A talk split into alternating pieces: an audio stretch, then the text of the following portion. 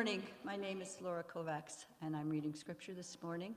Scripture is taken from Acts chapter 7, verses 51 to 60. You stiff necked people, uncircumcised in heart and ears, you're forever opposing the Holy Spirit, just as your ancestors used to do. Which of the prophets did your ancestors not prosecute? They killed those who foretold the coming of the righteous one, and now you have become his betrayers and murderers. You are the ones that received the law as ordained by angels, and yet you have not kept it. When they heard these things, they became enraged and ground their teeth at Stephen. But filled with the Holy Spirit, he gazed into heaven, and he saw the glory of God and Jesus standing at the right hand of God. Look, he said, I see the heavens opened and the Son of Man standing at the right hand of God. But they covered their ears, and with a loud shout, all rushed together against him. They dragged him out of the city and began to stone him, and the witnesses laid their coats at the feet of a young man named Saul. While they were stoning Stephen, he prayed, Lord Jesus, receive my spirit. Then he knelt down and cried out in a loud voice, Lord, do not hold this sin against them. When he had said this, he died. This is the word of the Lord.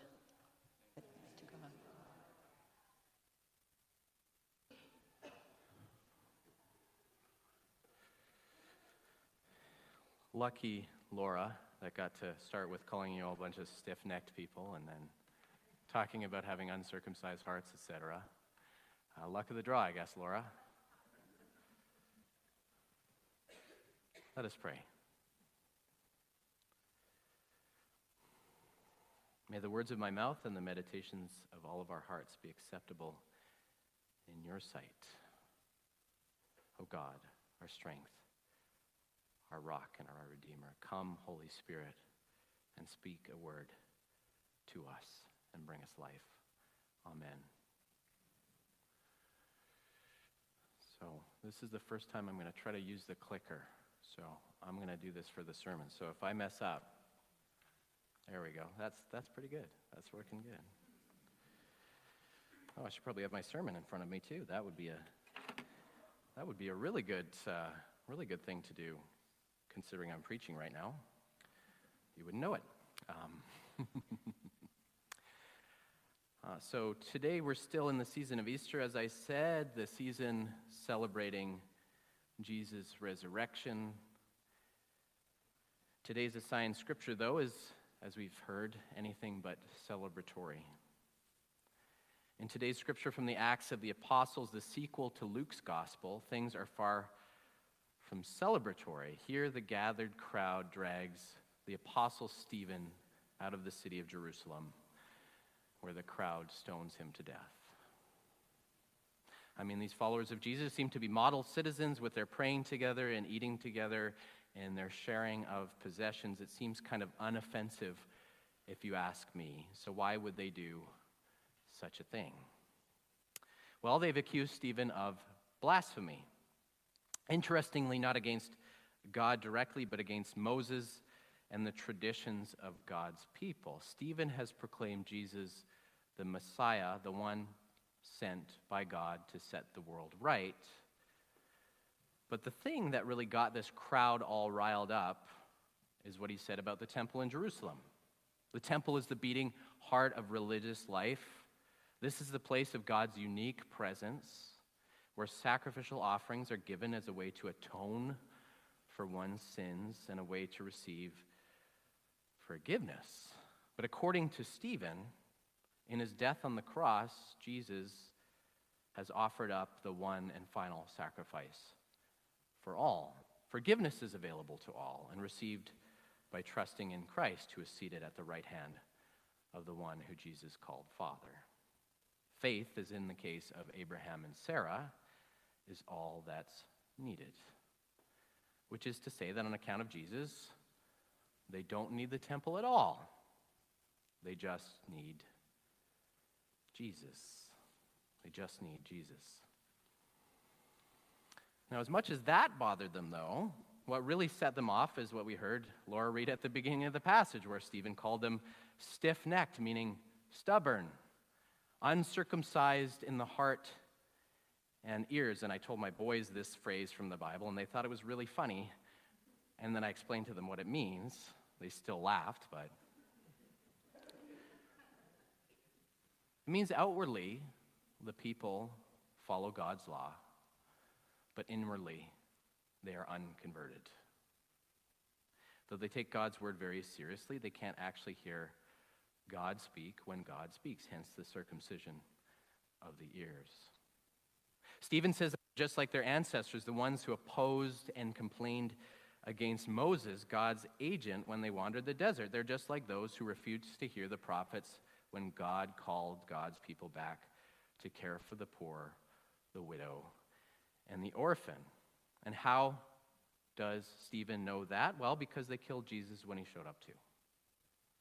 Despite knowing the scriptures inside and out, they didn't know God when God was right in front of their faces, just more stubborn, hard hearted rebels in a long line of stubborn, hard hearted rebels who insist on ever opposing God's prophets and God's Spirit. Big surprise, of course. They hear all these things and they become enraged and they grind their teeth at this insult. And it's at this moment that Stephen himself is filled with the Holy Spirit, the same Spirit that he's accused the crowd of rejecting. Stephen's filled with the Holy Spirit and he gazes up into heaven. And he receives this vision of God and Jesus standing at God's right hand. Look, he says, pointing upward. The Son of Man seated at the right hand of God.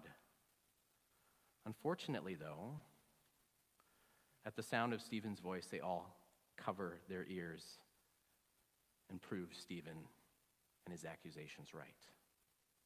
They go berserk and they rush him. They drag him out of the city and they stone him to death as a blasphemer. That is the end of Stephen. Now, when we hear this, it's easy for us to sympathize with Stephen, to recognize the brutality of this act against him, to see the sheer senselessness of his aggressors. I don't speak for everyone, but I think it's probably a safe bet to say all of us agree executing somebody for alleged blasphemy is something nobody should ever do. I mean, I think it's safe to say we all agree on that. What happens next, though, is probably less easy for us to grasp. Stephen's response to the stoning. It's a bit harder for us to wrap our heads around. While the crowd is tossing their stones, Stephen turns to prayer. And what does he pray for? Does he pray for deliverance? Does he pray for God to smite the wicked? No. He prays for God to receive his spirit, and then he kneels down, and with his last breath, he says, Lord, do not hold this sin against them. Stephen's last words Lord, do not hold this sin against them. Stephen prays for the forgiveness of his enemies as they stone him to death. Last thing he ever says before he dies. Now, intellectually, I think that this is just great, right? It's the kind of thing everybody should do. Forgiveness is good. Stephen, what an incredible example. Let's give that guy a feast day, preferably after Christmas. That's Boxing Day, by the way, it's St. Stephen's Day. Problem is, when I think about the people who've wronged me, I can't really see myself doing the same thing. Can you? I mean, it looks good on paper. And honestly, I haven't been hurt that bad. I can't imagine what it would be like to be someone who's truly been hurt abused, or had a loved one taken away from them. If I were a Uyghur in a Chinese prison camp, or a Ukrainian that had my family wiped out by artillery, or if I were a young Ugandan man beaten and facing life imprisonment for being gay, if I were Stephen, I'd probably be hoping and praying for this crowd to be punished for all eternity, or at least some kind of severe punishment for the persecutors in this life. And I'd be completely justified for wanting that. For as the scriptures say, an eye for an eye and a tooth for a tooth. Sympathizing with Stephen as a victim is easy. Seeking forgiveness for our enemies sounds all good and noble in theory, heroic and worth celebrating. But actually doing that, it might be impossible. It might be impossible. Now, of course, the testimony of the scriptures is, if the testimony of the scriptures is correct, it's not impossible because Stephen did it. Of course, he could just be an innately good, patient, and courageous guy. Some of you might remember uh, Shirley Edgar, who died a few years ago. Uh, an absolutely saintly person, if there ever were one. She just naturally seemed to extend grace to everyone to do the right thing, kind of like just like breathing in and out. And one of you said to me, though, how come it's so easy for some people to be good? Because for some of us, being good is not so easy. For some people, forgiveness seems easy, but where does it leave the rest of us? The thing about Stephen, though, is that the scriptures make it very clear that this whole courageous display is not his own doing. At the beginning, he is filled with the Holy Spirit. God's power, God's life is at work in him, making it possible. But it's also the vision that the Holy Spirit gives him of Jesus seated at the right hand of God. He's shown that Christ is the King of the universe, that he lives and he reigns, that Christ is the judge, that Christ will send, set things right, that Jesus is the judge, not him. And he can give up his spirit to God he can give up his need for vengeance, knowing that justice will be done in the end. But he also knows the character of the judge. Of course, if you're familiar with the Gospels, you'll know that Stephen is following in the footsteps of Jesus. Jesus teaches in the Sermon on the Mount to pray for our enemies and to bless those who persecute us. What's more, though, is that Jesus does exactly what he teaches from the cross. Jesus commends his spirit to God and prays a similar prayer for the people who betray him, the people who pound nails into his hands and feet, the people who mock him and stab him in the side. Stephen can pray for the forgiveness of his enemies because he know that, knows that Jesus died for his enemies. That the word from the cross is forgiveness.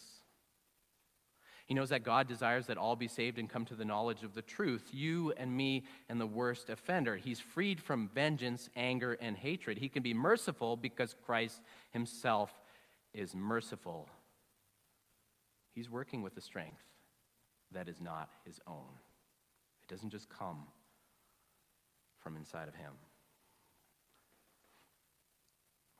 A few weeks ago, the Wall Street Journal published a review of a recent book 70 times 7, a true story of murder and mercy by journalist Alex Mar. And the book centers on the 1985 murder of a 78 year old retired Bible teacher named Ruth Pelke. Pelke was killed during an invasion of her Gary, Indiana home by four teenage girls. One of the girls, Paula Cooper, stabbed Pelke more than 30 times with a butcher knife before all four of the girls fled with her car and $10. And Cooper was sentenced to death the following year, becoming at age 16 the youngest person then on death row in America. You know, and it's absolutely brutal murder, vicious and carried out for no good reason against such a beloved person. Much of Pelke's family and members of her community approved of the sentence. I mean, understandably, they wanted some justice for such a heinous crime. And as you can see, Cooper is black. The interesting thing is that before seeking the death penalty, the prosecutor consulted with the community's most prominent black ministers. And they sided with the devout victim against the perpetrators. From a distance, we might imagine ourselves doing differently. We might be more sympathetic, but even the most sympathetic people at the time were not. Forgiveness was not on their minds. One family member, though, found sympathy for Cooper. Pelke's grandson, Bill, was working his night shift at the local steel mill. And amid the clanging metal and heat blast, Bill had this vision of his slain grandmother. He had this vision, and in this vision, she was weeping. In this vision, Bill believed that she was weeping. His grandmother was crying for her murderer, Paula Cooper.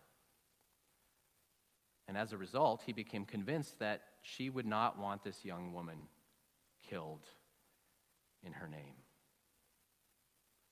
He turned to his Bible for guidance and was drawn to a passage in the Gospel of Matthew that lends the book its title.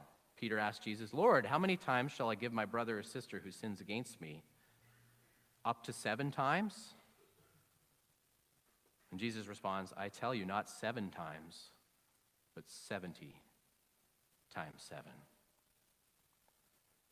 Bill then began a long relationship with Cooper, exchanging hundreds of emails, letters, and visiting her in prison more than 14 times. And much to his family's chagrin, he began calling publicly for the commutation of her death sentence. More so, he started devoting himself to banning the death penalty in America, traveling the country with other advocates who, in the author's words, have, quote, radical sympathy for those who have committed horrific crimes. Like Stephen, driven by a vision of the slain Lord, Jesus, to pray for the forgiveness of his murderers, Bill was driven by this merciful vision of his slain grandmother and by Jesus' command in the scriptures. Not only to forgive her murderer, but he was given a, quote, radical sympathy for all murderers and was driven to seek mercy for even the most undeserving. And like Stephen, I don't think he was able to do this on his own. But he did so by the power above all powers Christ at work in him by the power of the Holy Spirit. He didn't do it on his own. Forgiveness is good. We know this. Forgiveness is right. We know this too. Forgiveness frees us and it heals the world again. We know all that. But the fact is, we know, the fact that we know it doesn't make it any more possible or any easier. Fortunately, though, dear friends, with God all things are possible. Even that even the one who you can't forgive, even the one who has done the unforgivable to you. Because, dear friends, we have a God whose very nature is love. We have a God who has come in the flesh, who shed his blood for you and for me and for many for the forgiveness of sins. So we may not so we may live and not die. To wipe clean the slate of human brokenness and hurt the just and the unjust alike. And as Stephen's vision of Christ attests, and Bill Pelke's vision of his grandmother attests, this is the same God who rules and reigns over all creation. Meaning that we too can seek not vengeance or be consumed by hatred, but we can pray for the forgiveness and transformation of our enemies.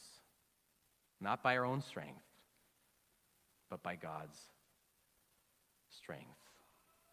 Even if our own blood be shed, we are freed to forgive by the blood shed on the cross. The King of love, our shepherd, is.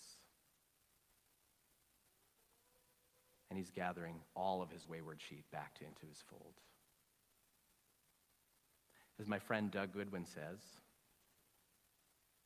as my friend Doug Goodwin says, this is the Christian way, the Christian life. It is who we are. The good news is that God hears such a prayer, and persecutors are not enchained by their evil, and enemies are not forever condemned as enemies, but are free to be children of God. Our prayer of forgiveness and plea for mercy for those who can only be considered our enemies transforms enmity into fellowship, enemies into siblings, those who persecute us into those beloved by God. So, dear friends, may this word of grace open the heavens for you. May it open your eyes to the Lamb who is seated on the throne. May you forgive as you've been forgiven. And may you come to know the freedom of the children of God. I offer this up to you in the name of the Father, and the Son, and the Holy Spirit. Amen.